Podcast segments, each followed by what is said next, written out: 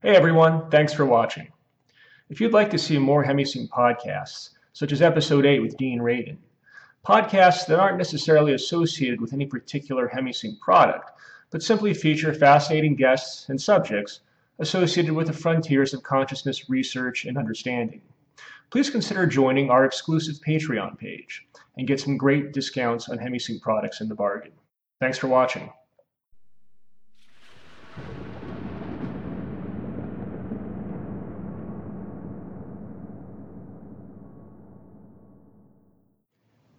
Hey, thanks for joining us for the HemiSync podcast. I'm joined today by Bernardo Kastrup. He's the author of six books having to do with consciousness. Bernardo is a proponent of idealism, which posits that consciousness is fundamental to all reality. His ideas are gaining traction in the mainstream, having recently been published in Scientific American. So please welcome Bernardo Kastrup. Bernardo, thanks for joining us. Um, you know, personally, Pleasure to be with you. Great. Um, personally, I think your writings on the subject of consciousness are among the best out there right now. And um, I know, and I know that you write mostly for an educated audience, even for an academic audience. But can you just kind of start off by telling us a bit about your concept of what you call monistic idealism and how it differentiates from kind of the current prevailing worldview that dominates uh, scientific thought, which is uh, physical materialism. Yeah. Well, monistic idealism, uh, at, least uh, in formulations similar to the one uh, I put forward, is a skeptical worldview, a skeptical ontology in the sense that it sticks to what we know. Uh, there is only one ontological class, one kind of existent that we have direct access to, that we can refer to directly, and that is experience with the qualities of experience the redness of the color red, the sweetness of strawberries, uh, uh, the bitterness of disappointment, uh, how it feels to have a bellyache. Th- these are qualities of experience. And to a monistic of idealism, to, to a monistic idealist, the entire universe is made of experience. Experience is all there is.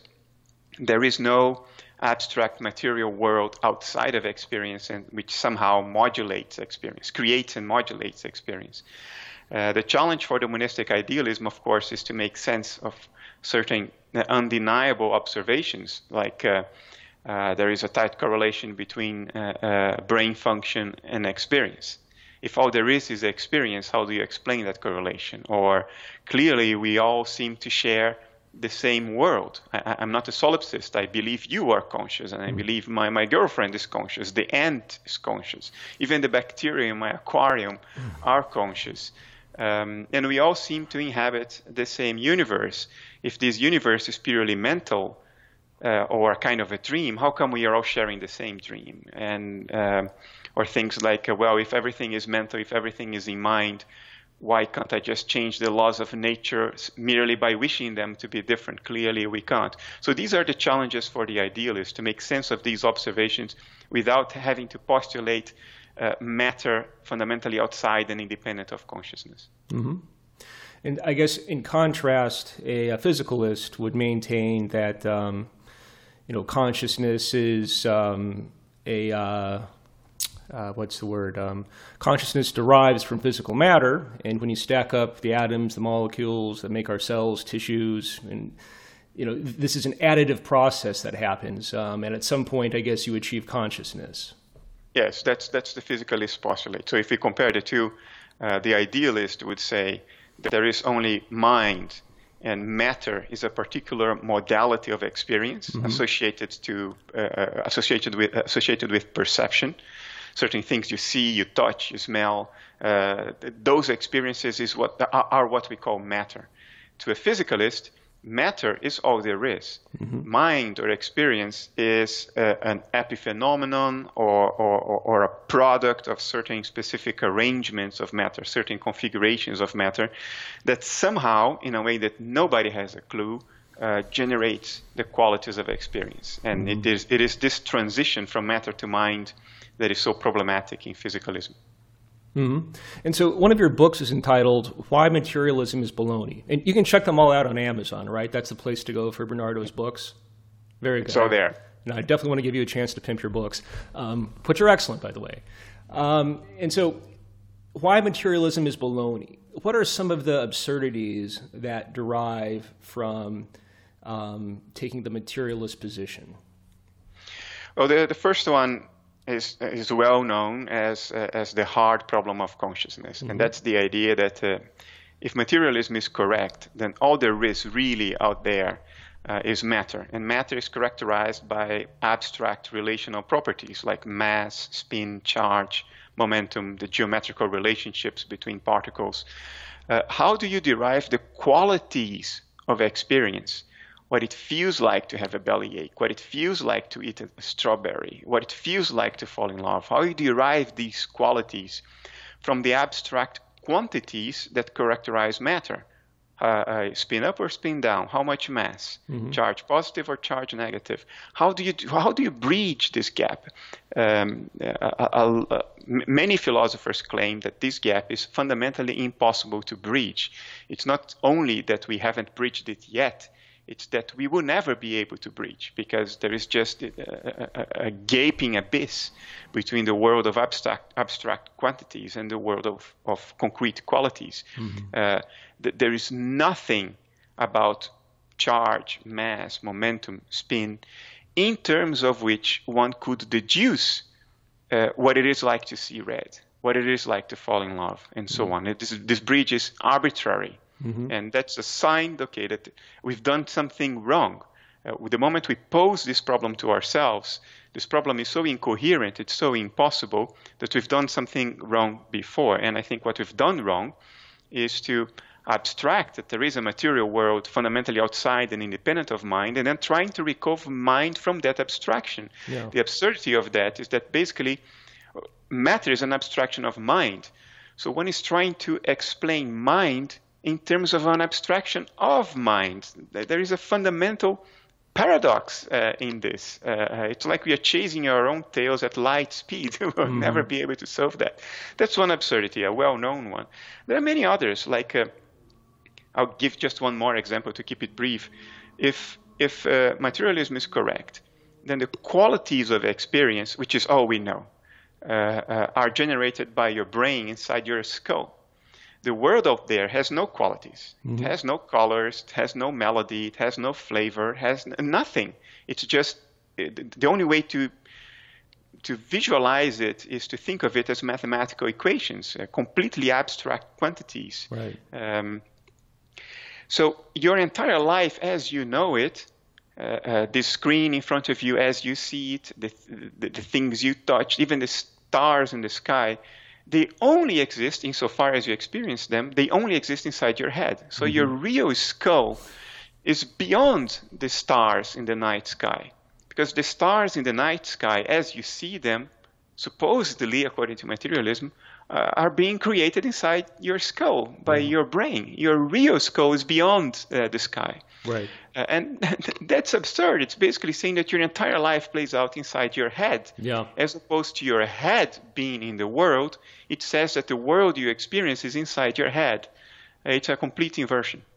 Which is, I guess, another way of saying that the outside world is an illusion, which I guess has a certain Eastern mystical quality to it. But it sort of begs the question of, well, if it's an illusion, who is having the illusion, right?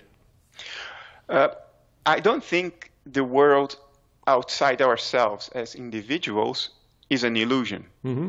Uh, it, it, so, because we experience it, and insofar as we experience it, it exists as such. Right, but that's the phys- that's sort of the physicalist argument, right? No, no, well, no, well no. that it's uh, it, it, it's an abstract. It becomes an abstraction. Everything is correct. a set of mathematical probabilities, which is an abstraction. Yes. Correct, correct. Yeah. So, so, so let me be clear. Mm-hmm. I don't deny an external world in the sense of a world outside our personal individual mentation, our personal individual minds. There is a world outside our personal individual minds, mm-hmm. but this world is not outside mind. Mm-hmm. It is not made of a different thing than mentation. It's not my mentation right. alone there is mentation out there, outside me. There right. are thoughts out there, outside me. I think the world outside is underlined by by, by thoughts. Mm-hmm. But those are not my personal thoughts. Those right. are the thoughts of mind at large, the thoughts of nature at large, right. which we register, we perceive as the contents of perception.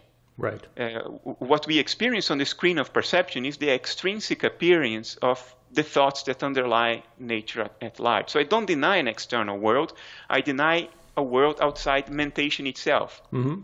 It is outside my mentation. It's just not other than mentation. The physicalist also grants that there is a world outside our personal mentation. But the physicalist goes further and say this world outside my personal mentation is not mental. It's pure abstraction. Mm-hmm. It's just quantities unfolding according to certain patterns and regularities that they can model according to mathematical equations. Right. But it has no qualities. The qualities are all, are all created by my brain inside my head. That's the difference. And so, if you took that, if you took the physicalist argument to its uh, logical extreme, and you get down to kind of very small quantities, and you get into the quantum theories, one of the theories that's evolved and has gained traction recently is the many worlds hypothesis, right? Which um, to me seems absurd on its face because you quickly, um, so it's it's very inflationary, right? Which means you very quickly develop an infinite number of universes to explain all these phenomena that we experience, which can much more elegantly be explained simply by um, your theory, which is that everything sits within consciousness. Can you just talk a, a bit about that? Yeah, so according to quantum theory, um, the world is not deterministic uh, at the quantum level, uh, there are probabilities associated with quantum events. And, um, and these probabilities only become resolved once we as observers interact uh, with the world. Now, there's a lot of polemic, polemic about uh, you know, what constitutes an observer. Could the measurement apparatus be an observer? Uh, it's an open discussion. But ultimately, we only know if a measurement apparatus made a measurement, made an observation, when we look at the dial of the measurement apparatus mm-hmm. with our own consciousness. So we only get to know what happened once our consciousness is involved. Um, so uh, ultimately, then we can say, according to quantum physics, as far as we can know, the world only translates from a set of overlapping probabilities into a definite reality that we experience the moment we come and look at it. Now, there are many ways to interpret that. Uh, the many worlds interpretation says that uh, all the possibilities within that envelope of possibilities, all those possibilities actually play out just in parallel universes. Mm-hmm. And at every moment where a choice can be made, both choices are actually made and the universe branches out uh, into different branches of multiplying choices. Mm-hmm. Uh, as you said, it is extraordinarily inflationary. Uh, I challenge anybody to find a more inflationary inflationary explanation for reality, right. because it basically says that everything that can possibly happen does happen. Mm-hmm. Um, the, the, proponents would argue that it's not inflationary in the sense that it's the thing that derives most naturally from the mathematical equations. I dispute that. I don't think it's derived naturally at all from the mathematical equations. Only if you consider natural uh, uh, what is lazy. Mm-hmm. it is the laziest uh, interpretation because you say if the equations allow for this, then this happens. Mm-hmm. And that's other thing too, so long as it's allowed by the equations. Right. I think what's actually happen, happening is that the world out there, in the sense of the world outside my personal mentation, uh, is constituted of thoughts. I'm using the word thought to to refer to any mental category that is not perception. Mm-hmm. So that would include thoughts, imagination, emotions, and so on. So the world out there is constituted of overlapping thoughts. Mm-hmm. Thoughts can overlap, mm-hmm. even be contradictory. I mean, if I'm weighing on uh, uh, about whether I should accept a job offer, mm-hmm. until I make the decision, I'm living with both possibilities in my mind the possibility yeah. of accepting the job offer and the possibility of not accepting the job offer. And in my mind, both possibilities play out at the same time. I'm imagining both possibilities. So I think the world out there is constituted of thoughts in this kind of overlap, and that's mm-hmm. what we call a quantum superposition. Uh, and this superposition, once we, uh, our personal dissociated minds, interact with this superposition, they interfere with one another, and what happens is that we then register a definite world. Mm-hmm. Of all the possibilities, this interfer- interference pattern of my interaction with the world uh, will reinforce only one and de emphasize all the others, so I experience only one. Right. And that is then my personal physical world. Right. When you interact with the world, you experience your personal physical world, which is dependent on how you interact with it, how you observe it.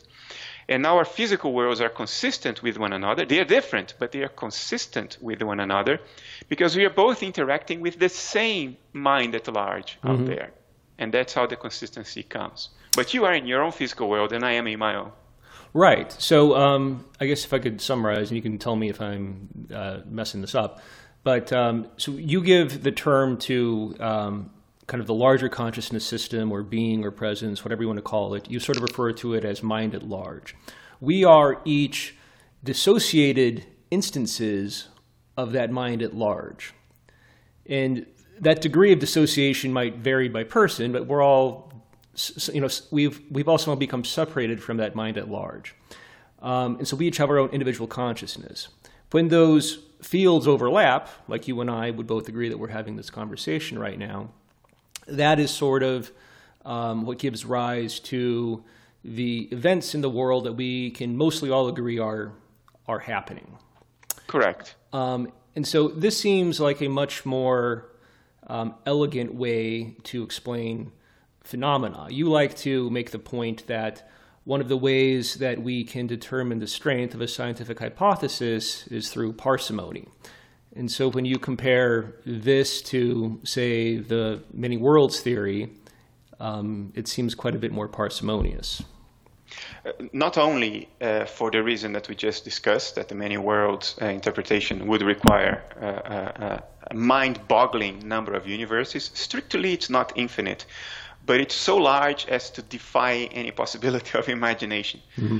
Um, and also because uh, the many worlds interpretation under a materialist paradigm would leave consciousness itself unexplained because mm-hmm. of the uh, of the uh, hard problem of consciousness. Yes. You see, every theory of nature has to have what we call an ontological primitive. You cannot keep on explaining one thing in terms of another forever. Mm-hmm. At some point, you, you hit rock bottom and you say, okay, at this level, nature simply is. It's simply what there is. Mm-hmm. And that's legitimate so long as you can explain everything else in terms of that thing that is, that yeah. ontological primitive.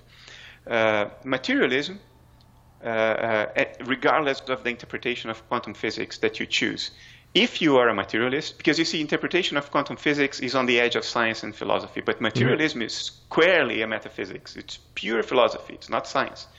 Uh, and so idealism as well. Uh, if you're a materialist, regardless of the interpretation of quantum physics you choose, you will be postulating some physical ontological primitive, like uh, the menu of fundamental subatomic particles of the of, of, of the um, standard model, or mm-hmm. the branes of M theory, or the superstrings of string theory, or the quantum field of quantum field theory. It, there are there is a variety of options, but you always have a physical ontological primitive, and then you fail to derive mind itself, consciousness, the qualities of experience from that ontological primitive. Mm-hmm. Idealism would say, well, consciousness itself is the ontological primitive. Therefore, I don't have to explain it. It's yeah. simply what there is. Yeah. What I do have to do now is explain all the patterns and regularities of, of experience, including the fact that you seem to have a separate consciousness than mine. I have to explain all that in terms of this one universal consciousness. That's the challenge for the, for the idealist. Mm-hmm. If so, the idealist solves this, then the idealist certainly has a more parsimonious and explanatorily powerful uh, mm-hmm. uh, uh, worldview. Mm-hmm. And so, where do you think we are with this in terms of um, these ideas getting uh, traction kind of in the zeitgeist and within the scientific community? I think it's beginning to. I mean, materialism has been entrenched for arguably more, but I would say close to 200 years, mm-hmm. arguably more, but at least since the beginning of the 19th century. Um, you could argue that you know started back at Descartes. Descartes you yeah. could argue that started even earlier than that. Um, it certainly has become very, very entrenched in 20th century, um, and I think now it's it's beginning to change. I mean, I, I, have published a paper, mm-hmm. a very extensive paper on idealism. Mm-hmm. Uh, in the Journal of Consciousness Studies, perhaps the premier venue uh, in this field, mm-hmm. um, going 2,000 words uh, above uh, the word limit they accepted. so, and, and, and regularly published on Scientific American, which until not so long ago had be, had been considered a sort of you know HQ of the materialist paradigm. Mm-hmm. Um, and they've published, they continue to publish my stuff several mm-hmm. times a year. There is a new one coming out. Um, so I think it's beginning to change. Uh, what is key, I think, is that uh, the non-materialists, the idealists, the panpsychists, with whom I don't agree, by the way, mm-hmm. um, they have to if we are to have a chance to, to change the cultural mindset, we have to play by the existing rules. Mm-hmm. You cannot change a paradigm and change the rule book at the same time. It's too much to change. Yeah. You have to play by the existing rules. And that means you have to play by the existing rules of evidence. You have to play by, by the existing rules of, of reasoning. Yeah. Uh, you have to reason logically. You yeah. have to be grounded in evidence. Uh, um, you have to you have to write according to the accepted language, use the accepted jargon, and that's where a lot of the folks who are idealists, even without knowing, like the non-dualists, the, you know, the spirituality people, uh, that's where they, they, they don't stand a chance um, because they don't follow the, the, the, the, rule, the established rules of reasoning, the mm-hmm. established rules of evidence, the, the language, the jargon, the way of thinking, the way of presenting, the way of articulating. Uh, they don't even follow the same value system. Yeah. Uh, science is largely based on a value system. Like right. uh, parsimony is better than inflation. Mm-hmm. Uh, you know, there are values in science. Um, you have to play by those values too, which I think are correct, uh, yeah. by the way. Um, and I think only recently people started playing the game according to the existing rules to promote a different worldview that, yeah. uh, that defies materialism. And, and I think it's going well. Yeah, I think that's part of what's so interesting to me about your approach is you're trying to change the um, prevailing mindset through scientific channels, through peer-reviewed journals. Um, and I guess I'm struck by how some of your critics they seem to um, level ad hominem attacks at you and dismiss your theories out of hand. Um, often, it seems, without actually reading the paper. Um, how do you how do you deal with that? Uh, well, this is normal in the yeah. sense that it's not nice, it's not good, it's not justifiable, but it's normal in the sense that it happens a lot and it doesn't happen only to me. Yeah. So I'm not the poor guy who is being, you know, singled out for for unfair treatment. Mm-hmm. This happens all the time.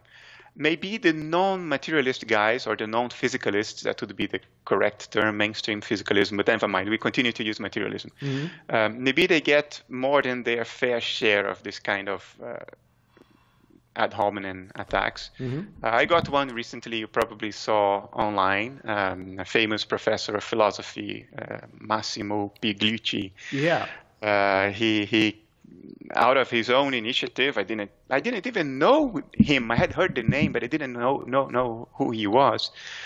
He uh, learned later that he was famous as a, a militant skeptic and mm-hmm. militant uh, materialist. He came after me, and I, I, reacted, and we had some interactions via our own blogs and via Twitter. And once you I pressed the issue, it became abundantly clear that uh, he had not read the paper yeah. that he said should not have passed peer review. he didn't read it. Um, That's who I was referring to. yeah. So, but you know, it, he looked like a fool, not me. Right. So it's okay. I'm I'm okay that people keep doing that. right. Yeah. No, I, I just pointed out because you know you you emphasize the need to kind of play by the rules and go through the existing channels, but a lot of the folks that kind of represent uh, the established orthodoxy don't always play by the rules. Um, anyway.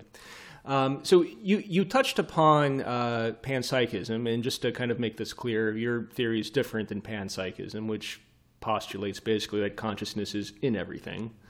Um, you're saying consciousness sits in that, or that that everything sits within consciousness. Um, anything else That's you want correct. to say on that before we kind of? Yeah, just well, to, to, to be fair to some of my philosophy colleagues, uh, yeah. there are definitions of the term panpsychism that are so broad mm-hmm. as to encompass idealism, encompass what I'm doing too. Mm-hmm.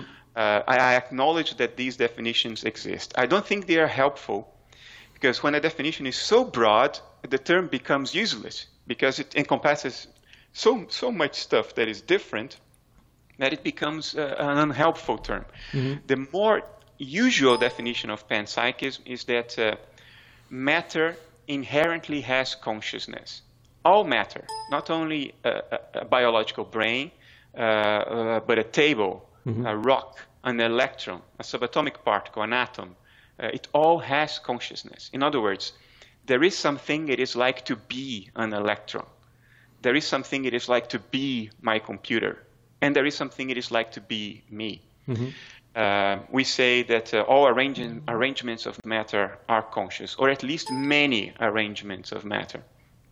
Uh, uh some panpsychists would say the atoms of my table are conscious in and mm-hmm. of themselves, or the subatomic particles that compose my table are conscious, but the table itself is not conscious as a table. Mm-hmm. It's only an aggregate of conscious atoms or, or conscious subatomic particles. So there's, there's all kinds of variations there. Yeah. But the essence of panpsychism is that matter is conscious. Mm-hmm.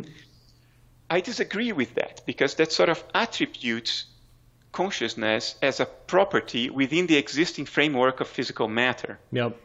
Uh, so it sort of acknowledges that there is more to matter than consciousness itself, in a sense. That consciousness is an intrinsic aspect of matter, fundamental, all right, intrinsic, all right, but an aspect of matter nonetheless. Mm-hmm. And in my view, that is not the case. I think matter uh, uh, is in consciousness in the sense that what we call matter is a modality of experience in consciousness associated to, uh, with perception. Uh, I don't think matter is conscious, I think matter is in consciousness. Um, when we ask if, say, I have a mobile phone, when we ask, is this mobile phone conscious? We mean more than just to say that consciousness underlies the matter of my mobile phone. What mm-hmm. we mean is does this mobile phone have a conscious inner life of its own as mm-hmm. a mobile phone? A private inner life of its own, in the sense that I have a private inner life of my own. Mm-hmm. Um, I don't think this mobile phone has a private inner life of its own. Mm-hmm. In the sense that I don't think that this mobile phone is the image of a dissociated alter of yep. universal consciousness, the right. way I am. I think biology, life, is the image of dissociated alters mm-hmm. of uh, universal consciousness. Living things are the image of dissociated alters. Mm-hmm. Therefore, living things have a private inner life of their own. But the inanimate universe out there, uh, parts of it, like this phone or my table or my home thermostat, I don't think they have conscious inner lives of their own in the same way that a single neuron in my brain doesn't seem to have a conscious inner life of its own. Mm. There is something it is like to be me. In other words, there is something it is like to be my nervous system as a whole. But I don't think there is something it is like to be a single neuron in my head in and of itself. At least I don't experience that. Yeah. I only experience an integrated inner life that that is associated with my entire nervous system, not individual neurons. In that exact same way, I don't think there is something it is like to be the moon or my mobile phone but I do think there is something it is like to be the entire inanimate universe as a whole, and that is the inner life of mind at large. Mm-hmm. So uh, uh, I do think consciousness underlies this phone in the same way that consciousness underlies a single neuron in my head. But I don't think there is something it is like to be this phone in and of itself, in the same way that, uh, that I don't think there is something it is like to be a single neuron in and of itself. The entire inanimate universe as a whole is conscious, not parts of it, not subsets of it, like rocks and moons. That's so you like to describe things that have an interior life as alters, right? As dissociated examples of mind at large. things like the phone, the table, you describe those as excitations of consciousness, correct? Correct. And can you talk a bit about that? What, what does it mean to be an excitation of consciousness? An excitation of consciousness is what we call an experience. Mm-hmm. Uh, uh, if we say that uh, all of existence uh, uh, is in consciousness, uh, then we have to the next step in this line of reasoning. Well, existence is dynamic; it happens, it unfolds. so, what is that? Well, if it is all in consciousness, it can only be an excitation of consciousness.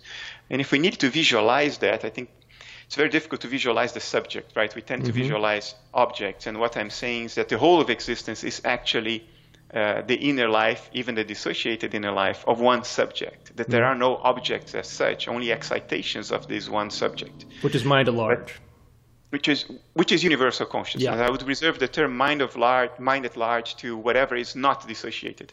Okay. But, but it's a technical detail. Uh-huh. Um, but the best way to visualize it in terms of objects, I think, is to visualize universal consciousness as empty space.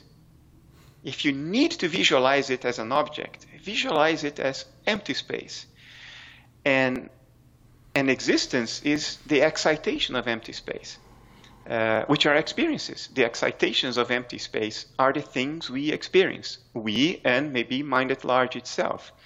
Uh, so that's the way I would put it forward. And mm-hmm. um, to, to go even further in this sort of inaccurate uh, visualization, which works as a metaphor, you could even visualize empty space as a kind of vibrating membrane. Mm-hmm and, uh, and existence or the experiences that we associate with matter, with uh, the unfolding of the universe, as frequencies or patterns of vibration of mm-hmm. this membrane. Uh, and if you visualize it that way, you can even port the entire mathematical apparatus of superstring theory or M theory or quantum field theory to idealism. If you imagine that what is being excited, the quantum field that gets excited, or the branes that vibrate, or the superstrings that vibrate, uh, if they are consciousness itself, uh, then the whole thing comes together. Mm-hmm. Interesting. Um, so maybe just to kind of um, follow up or clarify um, one point that maybe I, I missed. So um, in your writings, I guess I had concluded that um, you refer to mind at large or mind at large as unitary undivided consciousness. Um, which you borrow from Aldous Huxley, Doors of Perception, right? Um, and an Eastern uh, philosophical mindset might refer to it as infinite consciousness, cosmic consciousness, Brahman. It, are those actually um, roughly equivalent, or is there a distinction that I that uh, maybe I missed between mind at large and those concepts? Well, you, you, if you, it depends on the how you use the terms in a technical paper, but that's okay. that's sort of hair splitting. I uh-huh. think uh-huh. uh, roughly they are equivalent. Okay. Yeah, I, I, I, don't mind different names. I think all names are equally inappropriate. okay, gotcha. Um, and so one thing that I that I that I wanted to touch on a little bit is. Um, so you know these are basically so experiences of cosmic consciousness or a unitary consciousness. I mean, a unitary consciousness, an, an experience of that would kind of be inherently non-dual, correct? Um, and so it's kind of a mystical experience. Um, and so your books are academic, they are not how to books. But I'm curious, um, you know, why that is, and what your own experience has been with any type of non-dual experience, how they came about, um, and if you'd be interested in talking about that. Sure. Um, um, I'm willing to talk about anything. Uh-huh. Um, so you're you're coming to back to, to my own personal experiences, right? Because when yeah, we write, uh, it could be your own personal experience, or you know, just your own kind of um, thinking around how people that are you know hearing this conversation might actually you know go about having a non-dual experience. I, That's really not what I'm. It's not your thing. i know. Good at in any yeah. way. Yeah. I'm I'm not a spiritual spiritual teacher right, in, yeah. in, in, any sense of the word. The word. there are people out there who are a lot better. Mm-hmm. Uh, they are, can be true spiritual teachers. I don't have a spiritual teacher, and I'm not a spiritual teacher. Mm-hmm. I'll tell you what I'm trying to do. Yep. Um, I'm talking concepts, mm-hmm. theories, um, perspectives, conceptual stuff. Is conceptual stuff uh, trans- transforming? Does mm-hmm. it really change your life? Does it really make you feel different or experience the world differently? Mm-hmm. Hardly, maybe a little bit, but they are not transformational yeah. uh, in that sense. Uh, a non-dual experience is transformation, mm-hmm. and it uh, and it does not require concepts. Mm-hmm. You do not need to explain it to yourself or to somebody else. What is it that you experienced? Mm-hmm. Uh, it's, I mean, it's, it's uh, totally unnecessary. The experience is its own proof. Yep. It, it's so charged with a feeling of truth yeah. that you do not need to explain it to yourself in order to be to be convinced that it that that you experience something real, more mm-hmm. real than this, yep. than this right now, this everyday uh, life we have. Uh, so why do I do this? I do this for the following reason. We live in a society where people need to give themselves intellectual permission to embrace a different perspective. Mm-hmm. Even if they have a non dual experience that is self evidently true, and they know it is true, after 48 hours, they are already asking themselves, maybe I just you know, hallucinated something. It's yeah. unreliable stuff because they start to come back to to this conceptual world we live in, we, we have hardly any contact with reality. Mm-hmm. We live in a conceptual mesh, a conceptual network yeah. in our heads that we project out there. We hardly see the world for what it is. We see the concepts we project on it, yeah. the explanations we project on it. Um, so we, we, we, drift back to that. It's, it's like a, a, black hole. It has uh, irresistible gravitational pull. So yep. you may have a mind-boggling non-dual experience. I tell you, within a month, if you're very lucky and you really had the strongest experience there is, you are back to questioning whether it was really valid and becoming skeptical about it. Back to the story we tell ourselves. Right. But if we have a conceptual cultural narrative uh, that you can absorb that you believe in, that you can be skeptical about, check and say, well, this actually does make sense. And that's a handy explanation that also makes sense of that extraordinary experience I had. Mm. Then you give intellectual permission to stay there, yeah. to stay with that new perspective. And then your life changes. So, what I'm trying to do is to construct an alternative cultural narrative right. that is also logical, parsimonious, and empirically grounded that right. is as, at least as good as anything else and hopefully much better than everything else out there. Right. And then people can give themselves intellectual permission to hold on to an experience they have already had mm. or intellectual permission to even have the experience in the first place. Yeah. Because that has been my personal history, if you ask me. Mm-hmm. I was playing with these concepts before I had an unequivocal uh, non dual experience myself. So it feels to me like I have had to give myself that intellectual permission first before I opened up uh, to an experience. I, am a very hard-headed guy. You know, this uh, this is tough stuff. It doesn't. You're cerebral. Doesn't, yeah, I'm very cerebral. Yeah. Very. I, I live in a cage uh, constructed out of my own thoughts, mm-hmm. conceptualizations. So I, I needed this, and I think many people do need it as well. Yeah. So let me see if I'm getting this right. So this idea of idealism, this idea that consciousness is fundamental, is so important to you, and clearly it is, um, because the notion of physicalism, of materialism, undergirds not only scientific thought, our view of reality, but that view of reality also informs our culture and the way we live, which is itself predominantly materialistic when you examine our lives, um, one of the reasons why they seem so deficient, so narrow, so unsatisfying, is because we live to acquire more shit. um, and by changing that underlying worldview um, to this notion that consciousness is actually what's fundamental, not matter, that can in turn change the cultural view and how we live our lives. Correct. Uh, uh, let me just be clear. I I'm a proponent of idealism mm-hmm. because I think it is true. Yep. Not because I think it will make our lives better. No, I'm sorry. I, I, I didn't mean to suggest uh, that. No, no, I, I, I, know you didn't mean that. I'm, I'm just making this point yes. F- for the audience. Right. Uh, um, so uh, I think idealism is true in the sense, well, do we have direct access to truth? Hardly.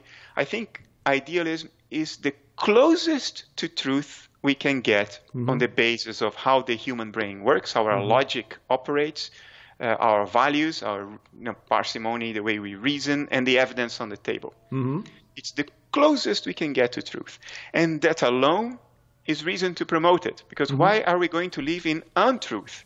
Right. Even if idealism would basically lead to a, a, a terrible way of life, yep. a, a sordid value system, even then, I would still go for it if I thought it were true. Right. Now, in addition to it being true, I think it would also correct a lot of the craziness and stupidity that uh, governs uh, uh, uh human life uh, in, in the 21st century. Yeah.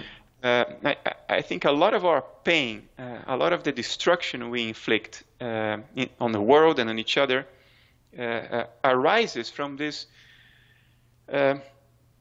I will use the word stupid worldview of materialism. Yeah. It is illogical, it flies in the face of evidence, it is self contradictory. It's a very, very poor uh, narrative for making sense of the world, which also happens to lead to a very distorted and destructive value system. Um, yeah. So I think there is a, it's a double whammy. There, there are two irresistible reasons to to correct this. Right. So really, it's the love of the truth that sits above everything else. This idea that consciousness is fundamental is what is true, and that is what needs to be um, advanced. But there are all these implications that flow from that being true. And the culture and the way we live is really just one of them. Um, but there are, there are there are also others, and one of the things that you like to point out is um, the implications for integrative mind-body medicine. Um, like, what do you think?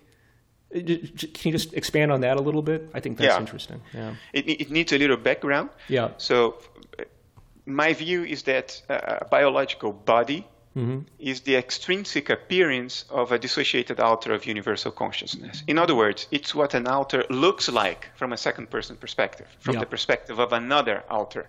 Right. Uh, you are an alter, I am an alter. When my alter looks at your alter, what I see is your physical body. It's the image of that dissociated process in, in universal consciousness. Right. In the same way, that a person suffering from multiple personality disorder, if you put that person in a brain scan, the images you see uh, from, from this person's brain, uh, as a study showed in 2014, those images, you can use those images to discern dissociative processes in the mind of that person. Mm-hmm. I think the universe is I use this in between quotes, a kind of nervous system. Yeah. We are in it, so we don't need a brain scan to see these dissociative processes. We are already inside it. Mm-hmm. Uh, we just need to look around, and, and, and, and what we see is living organism, the, organisms. Mm-hmm. So a body then is the extrinsic appearance of dissociated mental processes, and not only the brain, the entire body. Now you may say, well, uh, uh, I can access my own thoughts, but I cannot access any mental activity that corresponds to my left big toe. It just seems to exist. It's out there. Well, then, then there's a question of, you know, consciousness and meta consciousness. If There's a technical distinction. You can have experiences that you do not do not know that you have. You have the experiences, you experience them, but you don't know that you are experiencing them. For instance, mm-hmm. um, until I say this, you do, you are not aware that you are having the experience of breathing. Mm-hmm. But the moment I point to your breathing, the air flowing in and out of your nostrils, your, the inflation of your lungs, the movement of your diaphragm, now you become meta-conscious of your breathing. Not only you're having the experience of breathing, now you know that you are having the experience of breathing. And 30 seconds ago, oh. you were still having that experience, but you didn't know that you were having it. So we can only introspect into a subset of the experiences that correspond to our body. That's why we cannot access the inner life of the big toe, if, mm-hmm. if you will. Um, but I think the entire body corresponds to experience, not only the brain, the liver, the kidneys, the lungs, the muscles, the skin. Right. Everything that is alive in the body corresponds. It's the extrinsic appearance of experience. Mm-hmm. And that opens a whole new door for integrative uh, uh, medicine. If we treat the body as a mechanism, then doctors are mechanics, and all they have uh, uh as tools are the tools of mechanics. In other words, drugs and surgery, physical interventions with the body. Mm-hmm. But if we acknowledge that the entire body, every organ, corresponds to uh, inner life, to inner experiences, even though we cannot access them through introspection. Uh, depth psychology would call these experiences the unconscious. I think it's a misnomer. I don't mm. think it's unconscious at all. It's just beyond the, the, the range of introspection, but right. it's still a conscious experience. You refer that, or you refer to that as obfuscated consciousness, right? Obfuscated consciousness, yes. yes. Mm-hmm. Uh, if the entire body corresponds to it, then you can influence any disease, any illness through the mental channel, not mm-hmm. only through the physical channel of drugs and and and and um, and surgery.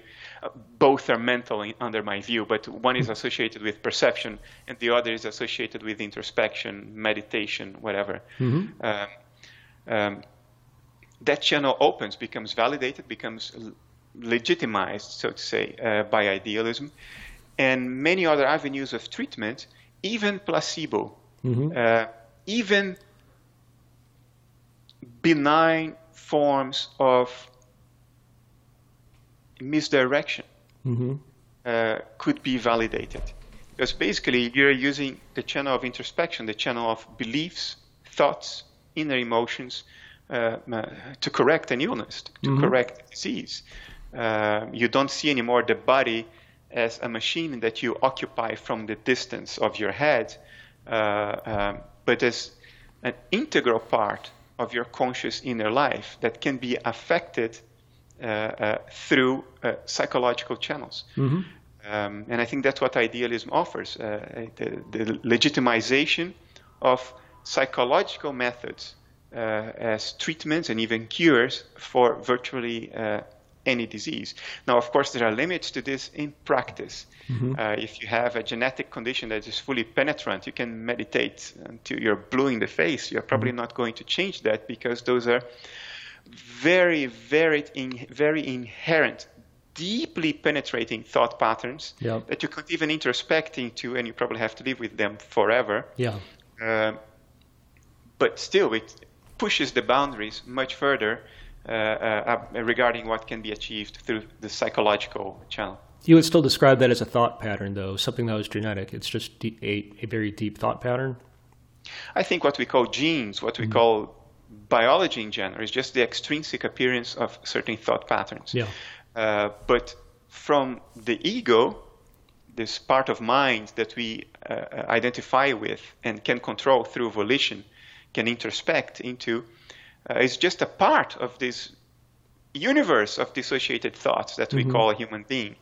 And the ego is not necessarily powerful enough to change all these patterns of thoughts. Yeah. Uh, um, there are bigger forces at play here. Right. But can, through the egoic channel, uh, can you influence that much deeper stuff? Uh, mm-hmm. I, th- I think we can influence that. Mm-hmm. Yeah. I tend to agree with that. So, one of the other interesting implications of idealism has to do with free will. So, similar to the many worlds hypothesis, there are many prominent public intellectuals right now pushing the many worlds hypothesis. There are also a few prominent public intellectuals that like to tell you that you don't have any free will. What do you think about that, Bernardo? I think this dichotomy, free will and determinism, is a false dichotomy. Mm-hmm. It's a conceptual, conceptual game that is fundamentally mistaken. It only exists in words, it doesn't exist in reality. Um, I, I'll explain to you why. When we talk about this dichotomy, free will and determinism, the intuition is the following. Um, if my choice is being determined by factors that I cannot change, then it's deterministic and I don't have free will. Mm-hmm. Um, the alternative is my choice is not determined. So either my choice is determined, and then it's determinism, or it's not determined, and mm-hmm. then it's free will. But a non-determined choice is chaos. Yeah. Uh, it means that uh, it's not influenced by your preferences, it's not influenced by your goals. Uh, it's undetermined. It's the flip of a coin. It's random. Mm-hmm. That's not what we mean either by free will. So my point is there is no semantic space between these two polarities. Yeah uh, you cannot have something that is both non-determined and non-random. Mm-hmm. It doesn't exist. I think what we, if you really meditate into this, what we mean by free will is the choice is determined, but it's only determined by factors that I identify myself with. Right. And So that's so really my the, choice. Yeah. That's that's really the key. Is, yeah. yeah. So my choice is determined by my thoughts, and I identify with my thoughts. Yeah. I am my thoughts. Right. So I have free will. But right. it's still completely determined by the patterns that govern the unfolding of thoughts. Yep. It's fully determined. Yep. The only difference is that the agent that makes that determination is something I identify myself with. Mm-hmm. And then I say, oh, I have free will. And because we don't identify with neurons in our head? Of mm-hmm. course not. We identify with our subjective inner life. Right. I don't feel that I am neurons or subatomic particles bouncing around inside my skull. I don't right. feel that. Yep. But if a materialist tells you, well, that's what you are, well, I don't feel that I am that. You're telling me that I am that, but I don't identify with it. If my choices are determined by those bouncing subatomic particles, then I don't have free will. Right because I don't identify with those bouncing, bouncing subatomic particles. Right. But the moment I come and say those bouncing subatomic particles are not what you are, they are simply the image of what you are yeah. from a second person perspective. Right. They are what what you are looks like from yeah. an external point of view. That's all there is to those bouncing subatomic particles. Right. They mm-hmm. are the image of what you are from the point of view of another person. But what you really are yeah. is your conscious inner life, is your thoughts, your emotions, your preferences, your opinions, and so on. And your choices are indeed determined by your thoughts, your emotions, your opinions, and so on. Therefore, from that perspective, there is what people call free will.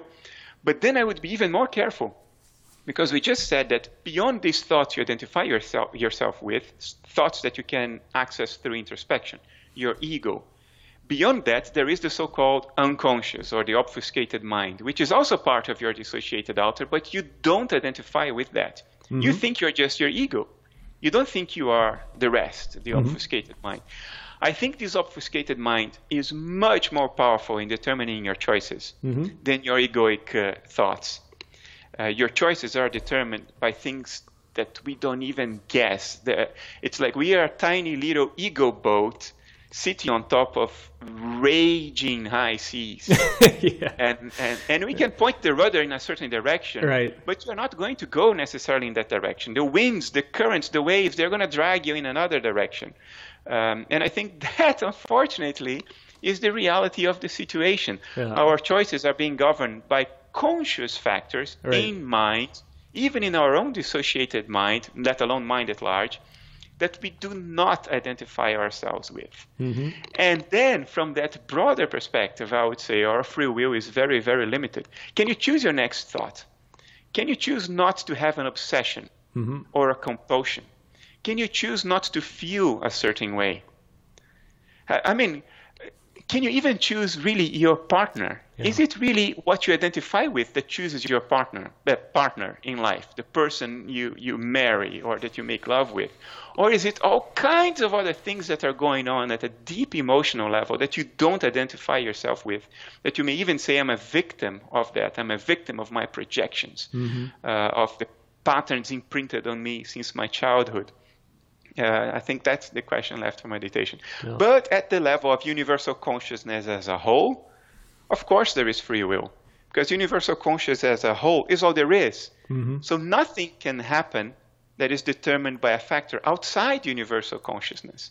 So, from the point of view of universal consciousness, if you don't identify with your ego, if you don't identify with your body, if you identify with all of existence, then everything happens as it has to because it's determined. And at the same time, everything happens as you, universal consciousness, wants it to happen. Uh, at that level, necessity is the same as preference you prefer what is needed, and what is needed is what you prefer, you as universal consciousness. Mm. Things only get confused when dissociation comes into play, and then we get lost in identifying with subsets of the whole, and then, yeah, is there free will, is there not? And it depends on what you identify mm. yourself with. You're uh, pretty clear, though, that the way that you make your way through dissociation is through meditation, though, right? I think life is the image of dissociation. Mm-hmm. I think the only way you will really overcome dissociation is when you die. Yeah. Because if life is the image of dissociation, what's the image of the end, the overcoming of dissociation? It's death. Yeah. It's the end of life. For as long as you have a living, breathing body, I think you are dissociated. Mm-hmm. But that doesn't mean that you are that, that you can't have little temporary partial excursions into yeah. non-dissociated land. Mm-hmm. Uh, you can. Uh, some of that happens spontaneously. We have testimonies of people throughout history that have had spontaneous experiences of uh, uh ex- spontaneous non-dual experiences. Uh, what uh, Richard Bucke called um, cosmic consciousness. Mm-hmm. it doesn't mean that you died. Probably your brain activity reduced significantly, like psychedelics do. They reduce your brain activity significantly. Right. That reduction is probably correlated with a reduction in dissociation. So you get access to territory beyond your dissociative boundary, boundaries, which you remember after you come back. Mm-hmm. Um, so you can have those experiences. I think non-dual experiences have to do with making the dissociative boundary more porous yeah. Uh, not as restrictive. It sort of relaxes those boundaries. You can go across them, experience right. something, and come back. Which, from a uh, second for, person perspective, has to do with reduced, not increased brain activity, right? And I think a lot of people think it's the opposite.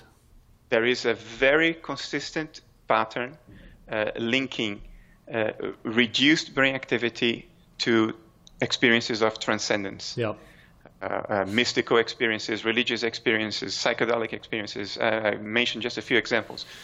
Psychedelics operate by reducing brain metabolism, brain activity. They reduce blood flow and blood oxygenation throughout the brain, particularly in the default mode network, which is associated with the ego. Interestingly, mm. um, um, partial strangulation uh, a dangerous game that teenagers play worldwide called the choking game. Right. They partly strangle themselves and restricting blood flow uh, to the to the brain. Uh, so brain activity reduces, brain metabolism reduces, and, and they have uh, amazing transpersonal experiences. Uh, they, they trip, so to say. Yeah. They trip on the edge just by partly strangling themselves. Dangerous game. Nobody should do that. You're much better off meditating or, yeah. or doing breathing exercises yeah. because hyperventilation incre- increases blood alkalinity and it causes constriction of blood vessels in the brain. So brain activity gets reduced. Uh, um, so if you hyperventilate in the correct way, uh, you will pass out. Uh, but while you're passed out, you're not unconscious. You're having amazing transcendent experiences, and then you come back. Yeah. Um, even mystics. There was a study done in Brazil, I think, 2013 um, they have these mediums, self-proclaimed mediums, that claim to have access to some transcendent source of information, and they write down this transcendent information that they get. Some some scientists in Brazil decided to test this, and they put these mediums in a functional brain scanner while they were psychographing, which is the name, which is sort of transcri- transcribing information from a transcendent source. And guess what? When they did that, they could write in incredibly complex te- text. There are hmm. measures of complexity that you can apply. They could write more complex text than a normal person writing, uh, uh, just trying to write as best as they can. These yeah. mediums could, could write more complex text. Um, and because their brain activity was being monitored, they saw they saw that brain activity reduced in key areas of the brain uh, associated with writing complex text. Hmm. Uh, so uh, another reason to believe uh, in, this link. Also, there's a study in Italy. Uh, people were studied for feelings of self-transcendence before and after brain surgery for the removal of tumors, and this surgery always causes collateral damage, impairs brain function. And guess what? After surgery, these people have uh, uh, much stronger feelings of self-transcendence. They mm. don't identify themselves purely with their bodies anymore. They identify with the world at large. Very peculiar. Even Vietnam War veterans uh, who had um, brain damage, there was a study in 2016, over 100 of them were studied, and uh, brain damage was correlated with having more mystical experiences. So brain function impairment, reduced brain activity, yeah. uh, reduced f- from the perspective of the baseline, uh, is associated with transcendent, non-dual, mystic, mystic experiences, and uh, that for materialism is very hard to reconcile because under materialism, brain activity is experience or generates experience. Right. So how can you have richer experience with less brain activity? Right. Uh, the materialists are trying to solve this puzzle now. I actually yes. have a an essay on Scientific American is coming out anytime now that that will criticize their attempt to make sense of this. Um, but from from my point of view, if if normal brain activity is the image of dissociation, if you impair that brain activity in the right way, you will reduce dissociation, and that naturally leads to transcendent, non-dual mystical experiences. That makes sense. Um, so that's more powerful evidence against materialism as it relates to consciousness. But uh, you've got a new book coming out, as I understand it, right? Uh, the that's idea correct. of the world, where you're going to tackle the concept of space time. Want to talk a bit about that? Amongst other things, uh, Among, the idea of yeah, uh, it's my seventh book. Mm-hmm. Um, the other books, as you mentioned, the other six are for what I like to call an educated audience, and I don't mean by that school education. Right. Uh, there are many people who are self-educated and, and they put uh, schooled people to shame, yes. if, if, you know what I mean. Uh, but these are not uh, uh, uh, magazine level books in the sense that it requires some some attention to mm-hmm. go through the arguments but they were targeted at a general audience, a general educated audience. And with this seventh book, I am targeting squarely um, the academic world. Mm-hmm. The book is still accessible to a general audience, but it, it's, it's, it's the most rigorous book I've written. Um, it's sort of a, if there, if, if there is a, a court of scientific and philosophical arbitration, this book is my case for that court, if, if you know what I mean. It's, uh-huh. it's, um, it's I, I, go into detail into every possible counter argument. Uh, I, it's almost hair splitting. Uh, mm-hmm. It's very explicit, very detailed. Um, and it's my attempt to complete my work by covering that hole, covering that gap. The part about space time comes at the end of the book. And, um, and the idea there is the following uh, For the idealist, uh, the only fundamental thing in nature is experience. That means that not even space-time is fundamental. Mm. Space-time, for the idealist, are certain qualities of experience. Space is a quality associated uh, with relationships between objects perceived on the screen of perception. That's what we call space. I have an object here, I have an object there. These are perceived on the screen of perception. There's a relationship between them that I call the space. Less mm-hmm. space, more space. But it's a relationship between contents of perception. And time is the quality associated with memory and expectations. Um, what is the past but a memory? Mm-hmm. Can you point to the past and say, there's the past? Right. It's not out there. The past only exists insofar as we experience it now as a memory. There has never been a moment in your life in which the past was anything else than this. Mm-hmm. And a memory has certain qualities definiteness, things that you can't change anymore, low resolution because you, you don't quite you can't quite visualize them uh, with high resolution anymore. Same thing for the future. You can't point at it and say there's the future. The future at any point in your life has only ever existed as a set of expectations that you experience now expectations experienced in the present. Um, and there are certain qualities associated with these, these expectations openness, um, uh, um, a, a, lack of definition, a certain uh, overlap of possibilities. These are qualities of the experience of expectations that you have now. Uh, so for the idealist, there is no time. There are only qualities of experience. The problem is that uh, once an idealist uses language, he's already operating within space and time because yeah. language presupposes space and time. Hmm. Uh, verbs are things that unfold in time. Nouns refer to things that exist in space. So uh, the idealist is forced into using space time language as a metaphor to point to something that is inherently not dependent on space time. Another problem is that uh, even the idealist, like me, uh, will describe experiences uh, metaphorically as uh, vibrations or excitations of consciousness. Remember, we talked about it in the beginning. We could visualize uh, universal consciousness as space and experiences as vibrations, excitations of space. But an excitation, a vibration, requires space and time to exist. Mm-hmm. Vibrations are movements in space that unfold across time. So when, I, when the idealist says that uh, experiences are like vibrations of consciousness, that's a metaphor. There is something outside space time that from within space time we can best describe as a vibration or, or an excitation. But that doesn't mean that the, ideal, the idealist is granting that there exists a fundamental space-time scaffolding out there within which experience is unfolding, uh, unfolds. No, the idealist says that space and time exists within exist within consciousness as qualities of experience. Mm-hmm. Well, I will definitely look forward to reading that. It's called The Idea of the World. Check it out, folks. Um, I think we could probably talk for quite a long time, but we should probably look to wrap this up. Uh, thanks so much for joining us, Bernardo. Um, check out his books on Amazon.com. If you like this podcast, you think it's useful, please share it up, give us a review, um, and we'll talk to you next time. Take care. Thanks for having me.